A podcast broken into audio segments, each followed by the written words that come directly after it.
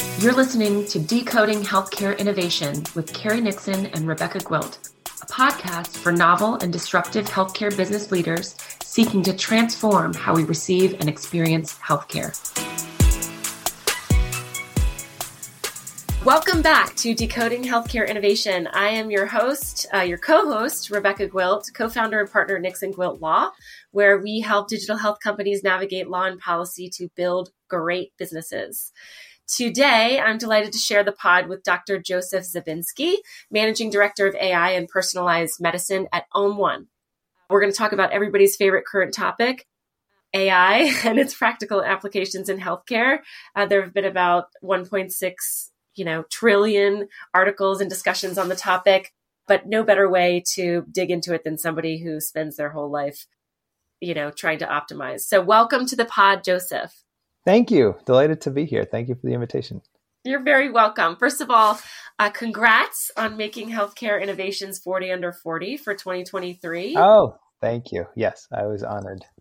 You, um, you know, they, they mentioned you were picked because of your efforts to bring useful AI to real world healthcare, especially for pharmaceutical and medical device companies and providers. I'm curious, how did you get into this space? Maybe you can briefly talk me through your journey? I'm guessing that you weren't just uh, discovering ChatGPT and large language models a year ago like the rest of us. No. Actually, the past year has been sort of a, a nice validation of the work that we've been doing for longer than a year because now the world is beginning to say that, oh, there's some you know interesting stuff uh, with, with this AI that's been sort of hyped but intangible for a while so yeah, I, I got into this field um, to give the quick story because I always was interested in doing useful things with math and optimization and, and you know technology, things like that. Studied those things in school, found my way to healthcare with those tools because it gives us the opportunity to do something impactful and useful for people. And have spent you know the past uh, better part of the past decade working at that intersection of, of technology and healthcare. I did my my doctoral work in data and health, got started in industry as a consultant, sort of figuring out some of the earlier applications of AI in, in the pharmaceutical world.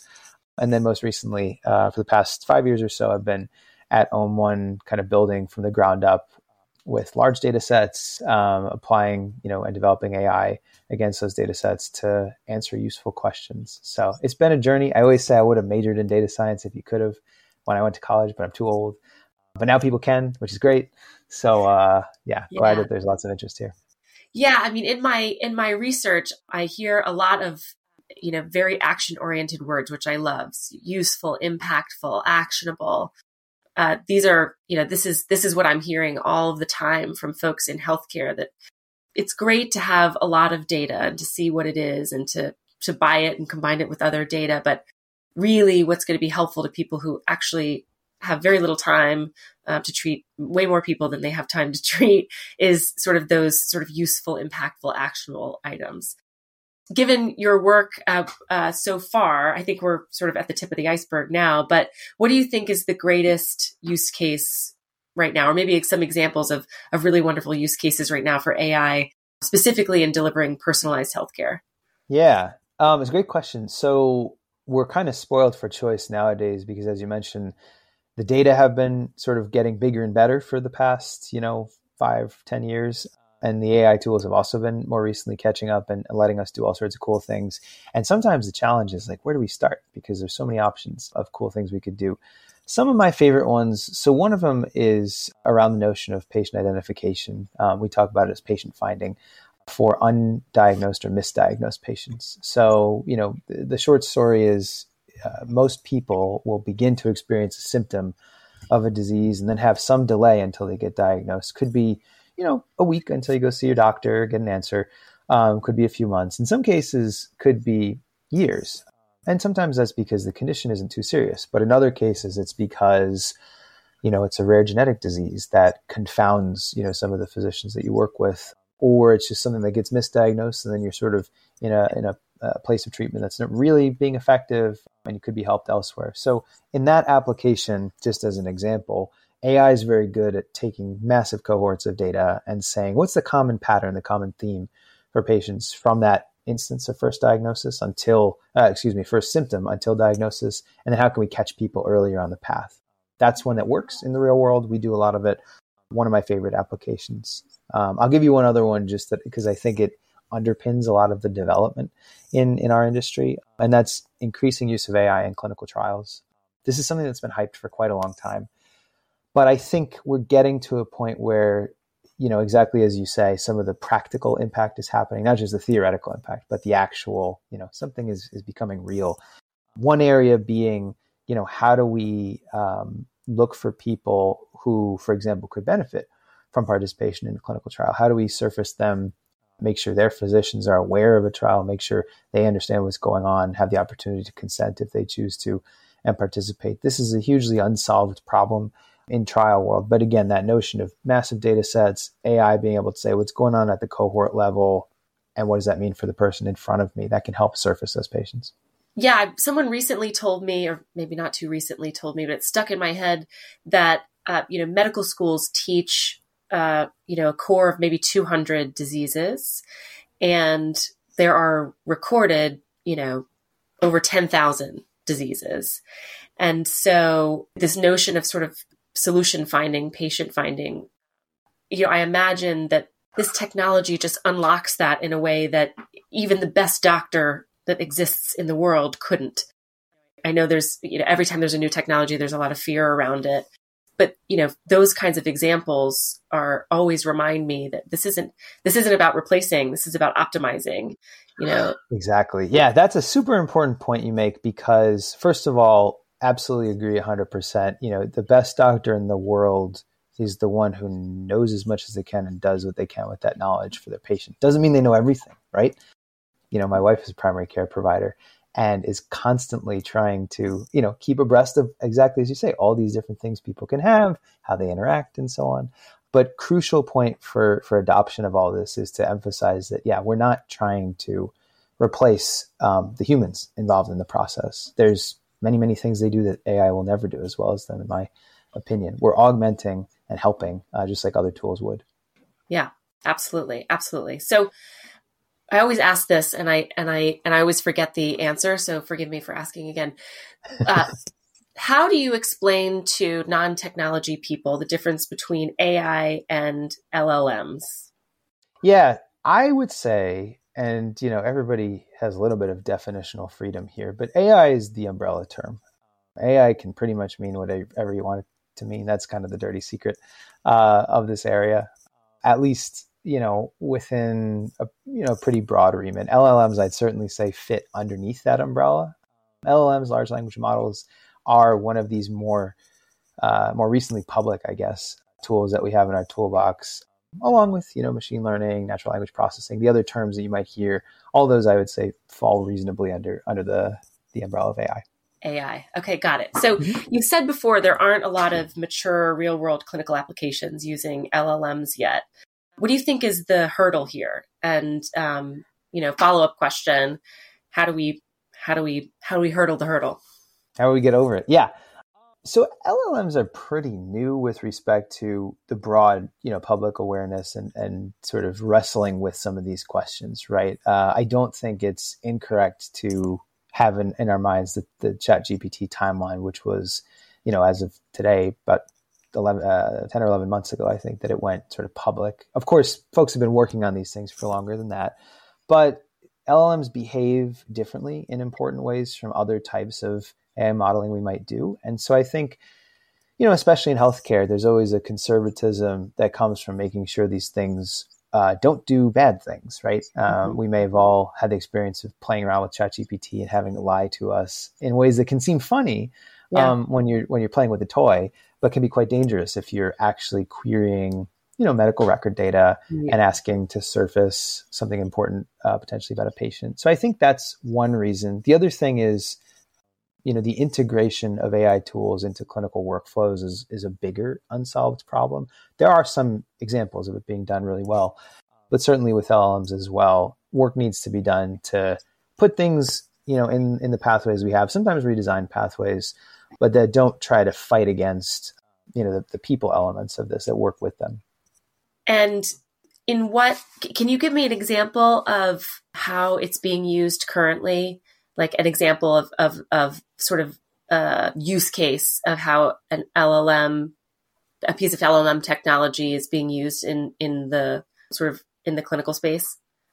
Sure. So um, in the clinical space, you know, it, it, that goes all the way down to you know you walk down the the street to your uh, primary care provider's office on the corner and, and see what technologies there versus in you know an academic medical center that has all sorts of research collaborations. There's a broad spectrum of sort of what's being used in, in, in real practice. But with llms for example i think they're very good at helping to extract and summarize information from uh, you know sometimes quite messy data sets, quite large and messy data sets, in a way that's flexible and somewhat intuitive, more intuitive than other methods. So I'll give you an example of something we do in house. We at Om1 look at um, uh, physician notes, you know, clinical narratives where uh, the physician has said, a patient came in today, you know, here's what happened about that patient. De identified, of course, but a lot of times, you know, if you have a human read that note, you could sort of interview that person about what the content was, right? Not necessarily like, was this word in there, that, but what was the sense of what was going on? Mm-hmm. That ability to extract and synthesize context and content in a way that's better than just mechanically trying to say, you know, is this or is this not um, present in the information is something LLMs are emergently good at. They're not perfect, but they're probably better at it than than other technologies I've seen. And I think that is going to help in the clinical workflow pretty soon. This ability to sort of summarize for clinicians quickly um, is, is going to yeah. be useful. Yeah, I mean, I've been uh, frustrated isn't the right word, but I'm I'm um, eager to see see more creative uh, applications that I've seen so far. Right. So right now we've got like now I have a great chatbot that's better than the last chatbot. Um, mm-hmm. And certainly LLMs are, are, are great at simulating that kind of conversation. But I, mm-hmm. but the kind of the, the mature applications of, of that technology, um, like the, the potential is so much more than that. Um, but I, but I, I, I, alas, I think I'll just have to wait and see what comes through. We'll get there, I think. Uh, you're absolutely right. It's harder to invent sort of the new paradigm of applications than it is to you know incrementally innovate on the ones that we have already. But i often say you know with with ai at least in healthcare we want to be using the tools where they're appropriate right? Rather than taking the tool and trying to jam something to fit it. Yeah. and oftentimes i've found that appropriateness comes from asking questions where help is most needed right? So like if there's a if there's a clinical area where we would say it would be really amazing if X, then we would next ask like, can LLMs help with that? I'll give you one totally speculative example that I'm you know making up on the fly, but could be interesting. We don't have a great way of summarizing and synthesizing multimodal data. That you know, kind of like what I was just describing with the clinical narrative. But what if you could ask an LLM, you know, tell me what's true about this patient's medical history and all their imaging data and their genetics and just eat all of that and tell me what the answer is right? That would be pretty cool. Um, i don't even know if it's super realistic but perhaps that's the kind of transformative thing you're talking about. Yeah well and i think it's i think it's not just about the technology. I think it's about upskilling the people who are going to be using this technology. So for instance one yeah. way that i use it like outside of the healthcare context one of the things I often do is say, um, ask me 15 questions uh, to elicit information you need to get to get to an answer, you know, to get to XYZ answer. Mm-hmm. Um, and and you know, you can imagine in the clinical context, right? You could say, you know, uh, uh, what you know, what question should I ask this patient, or you know, uh, ask me as many questions as you need to ask me so that you can you know so that i can get you the the context you need to make xyz evaluation.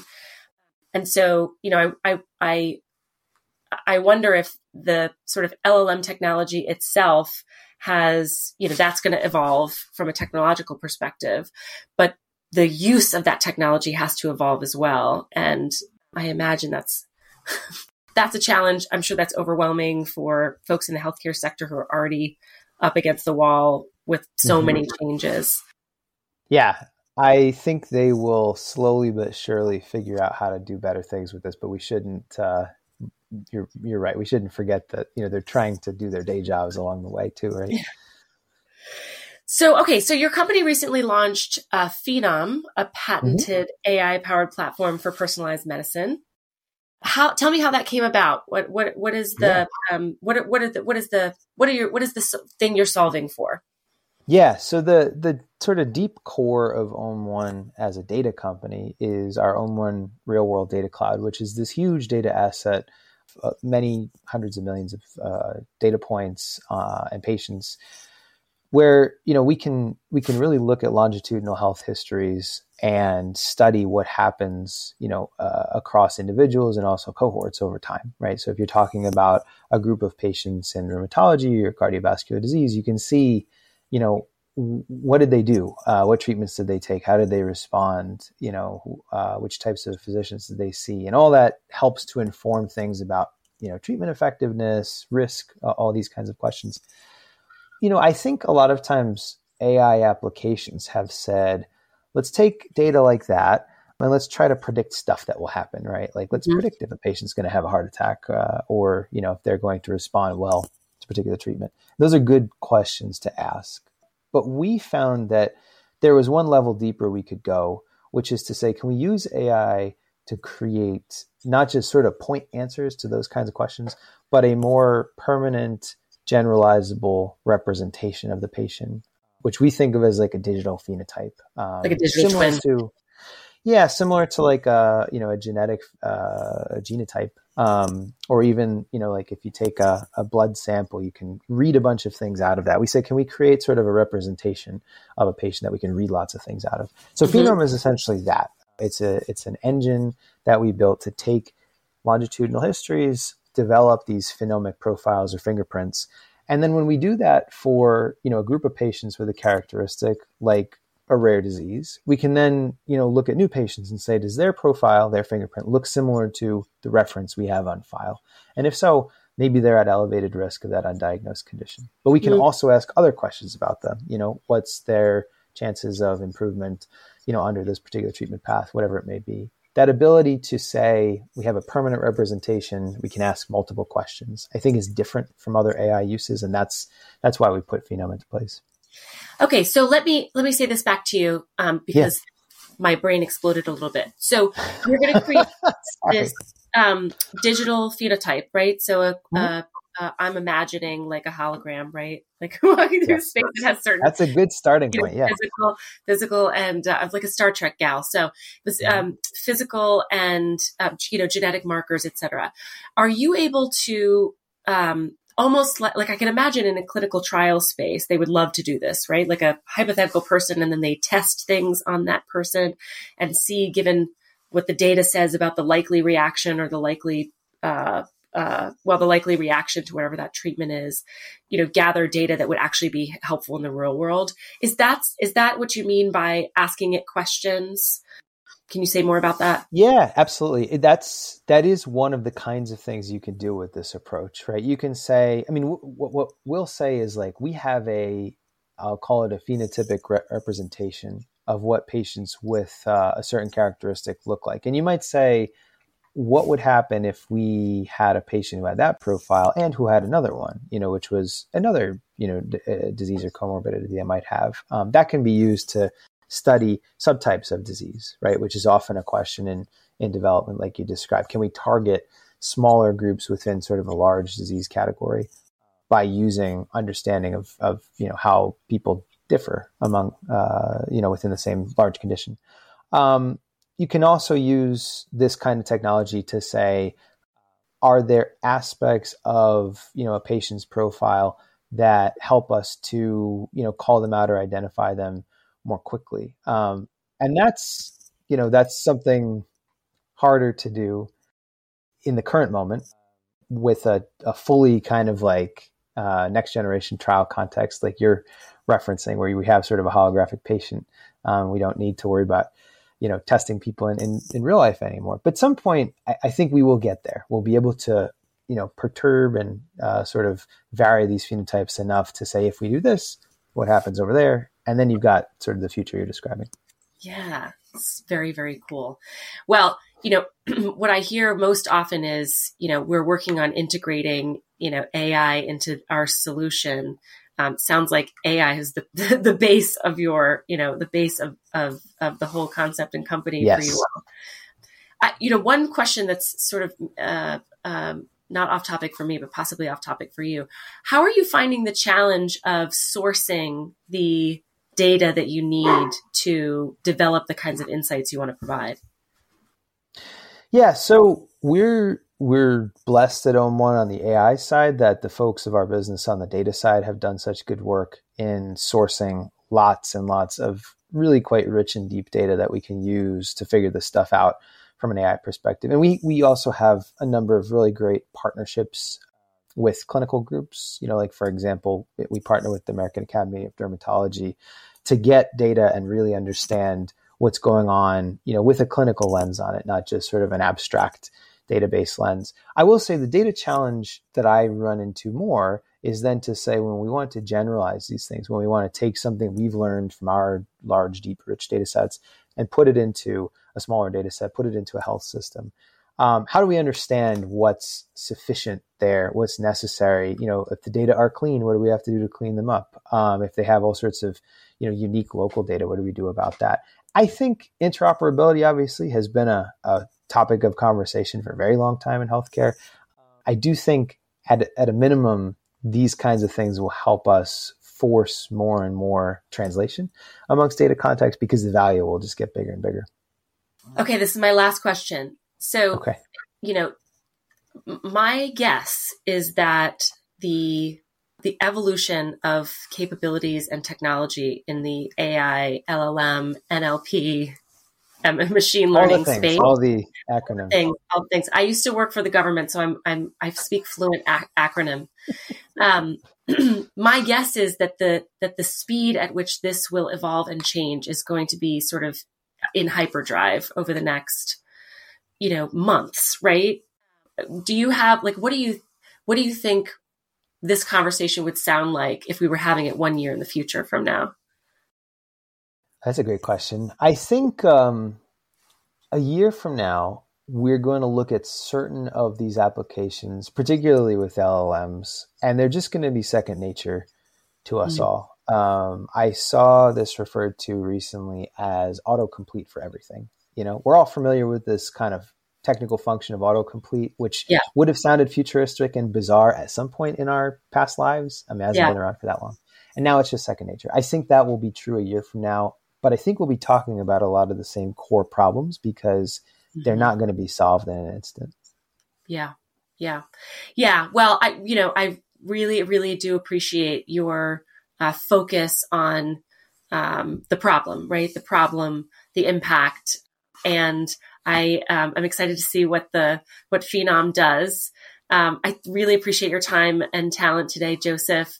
If folks want to hear more of these kinds of insights or they're interested in exploring a business relationship with OM1, what's the best way for them to get in touch with you? Sure. Um, check out our website. We, we have lots of other materials on there. Our Phenom website there has, has me on it and you know folks are always welcome to contact us through that my email is jzabinski my last name at om1.com if anyone wants to reach out directly um old. Always happy to talk more I well, know. Uh, well, I just you know get excited about talking. So there you go. Don't you did it. Okay. well, thank you so much uh, for you uh, you listeners out there. I'm Rebecca Gwilt. I hope you enjoyed today's discussion on the clinical applications of AI with Dr. Joseph Zabinski of OM1. If you haven't already, please subscribe to Decoding Healthcare Innovation and follow us on LinkedIn. And as always, you can check out the links and resources in the show notes and find out more about our work with healthcare innovators at nixongwiltlaw.com. See you next time. Thank you for listening to Decoding Healthcare Innovation. If you like the show, please subscribe, rate, and review at Apple Podcasts, Spotify, or wherever you get your podcasts. If you'd like to find out more about Carrie, me, or Nixon Gwilt Law, go to nixongwiltlaw.com or click the links in the show notes.